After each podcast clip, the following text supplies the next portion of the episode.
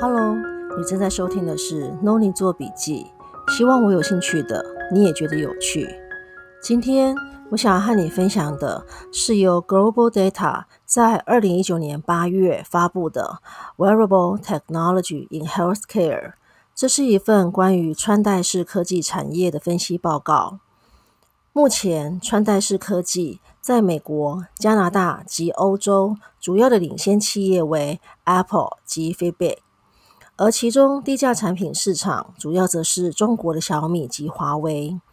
而许多并购案也都跟健康科技发展有关，例如 Apple 并购 Aconia Holographics，这是一家 AR 智慧眼镜的企业，及 Twill Health。这是一家生产婴儿睡觉监视装置的新兴企业。Microsoft 则是发起 Healthcare Next 计划，结合 AI 及云端运算技术，并应用于医疗产业。根据不同的产品类别，分别代表的企业为：智慧型耳机相关企业是 Apple、Bose、Google、华为、Samsung 及 Sony；智慧型手表为 Apple、Fitbit、Garmin、华为、Samsung、Sony 及小米；AR 智慧眼镜为 Google、Lenovo 及 Microsoft；VR 智慧眼镜为 Google、HTC、Microsoft、Facebook 及 Samsung；健身追踪装置为 Fitbit、Garmin、Nike、Samsung 及小米；智慧科技服饰为 Athos、Google、Om Signal、Under Armour。根据这一份研究报告的预估，整体智慧穿戴装置的产值从二零一八年的两百二十九亿美元，预计成长到二零二三年的五百四十亿美元，大约是二点三六倍。其中，智慧型手表的产值从二零一八年一百三十九亿美元，预计成长至三百九十一亿美元，大约是二点八一倍。而智慧型手表在整体智慧穿戴装置市场的市占率，从二零一八年的百分之六十，预计成长至二零二三年的百分之七十二。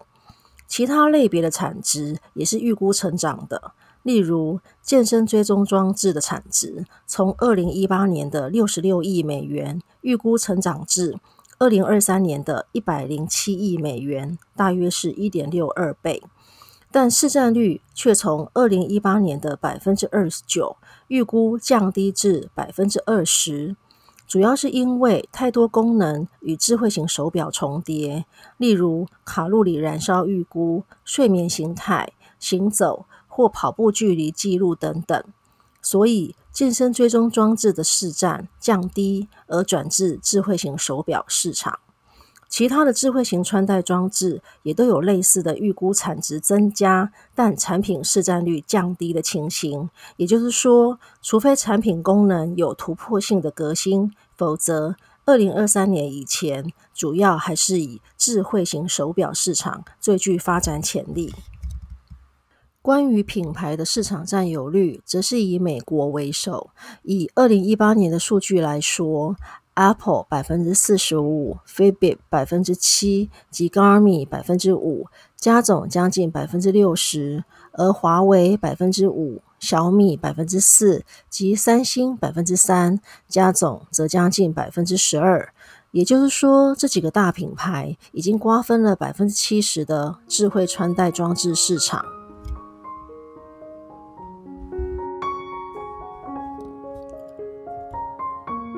智慧穿戴装置当然也跟物联网 IoT 领域有很大的关系，尤其是对于医疗的广泛应用。例如，穿戴装置侦测病人，以提供完整的生理记录。在商业消费市场发展的不好的智慧眼镜，却在医疗市场有向上发展的机会。主要是 AR 及 VR 的应用，可以在教学医院作为手术练习及辅助工具。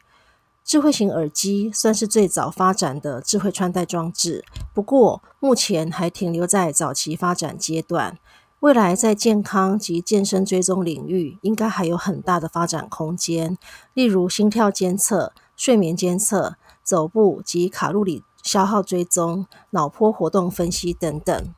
智慧科技服饰目前产品数量不多，很多还在实验发展阶段。目前市场上主要的商品大多是具有健身功能、嵌入监测装置或连接网络功能，例如，Nadi X Yoga Legends，它是一款嵌入监测装置的瑜伽裤，内建多种瑜伽姿势，并结合手机 App，就好像随身教练一样，可以随时监测臀部、膝盖、脚踝等姿势是否正确。Sensoria Smart Socks。它是一款具有监测跑步姿势是否正确的袜子，可以避免跑步伤害。MBioTech Smart Shirts，这是一款具有监测生理指数，例如心跳的衣服，而且数据会与同年龄的平均值做比较，以发现是否有异常情形。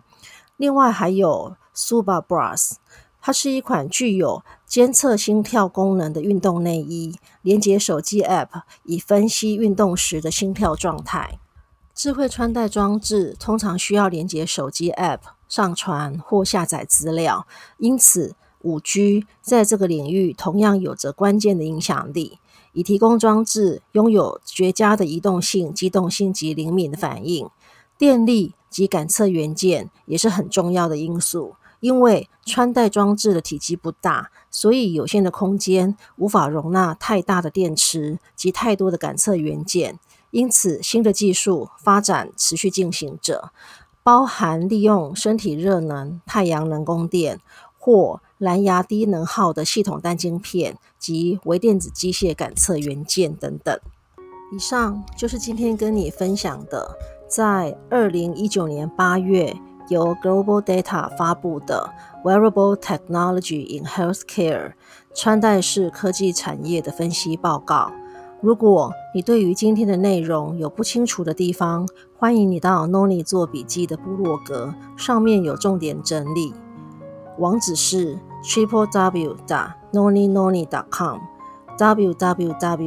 n o n e y noney 打 com 也希望你能留言给我鼓励及建议。当然，如果你喜欢今天的内容，也欢迎你分享给朋友，并在 Apple Podcast 给我五颗星的评价。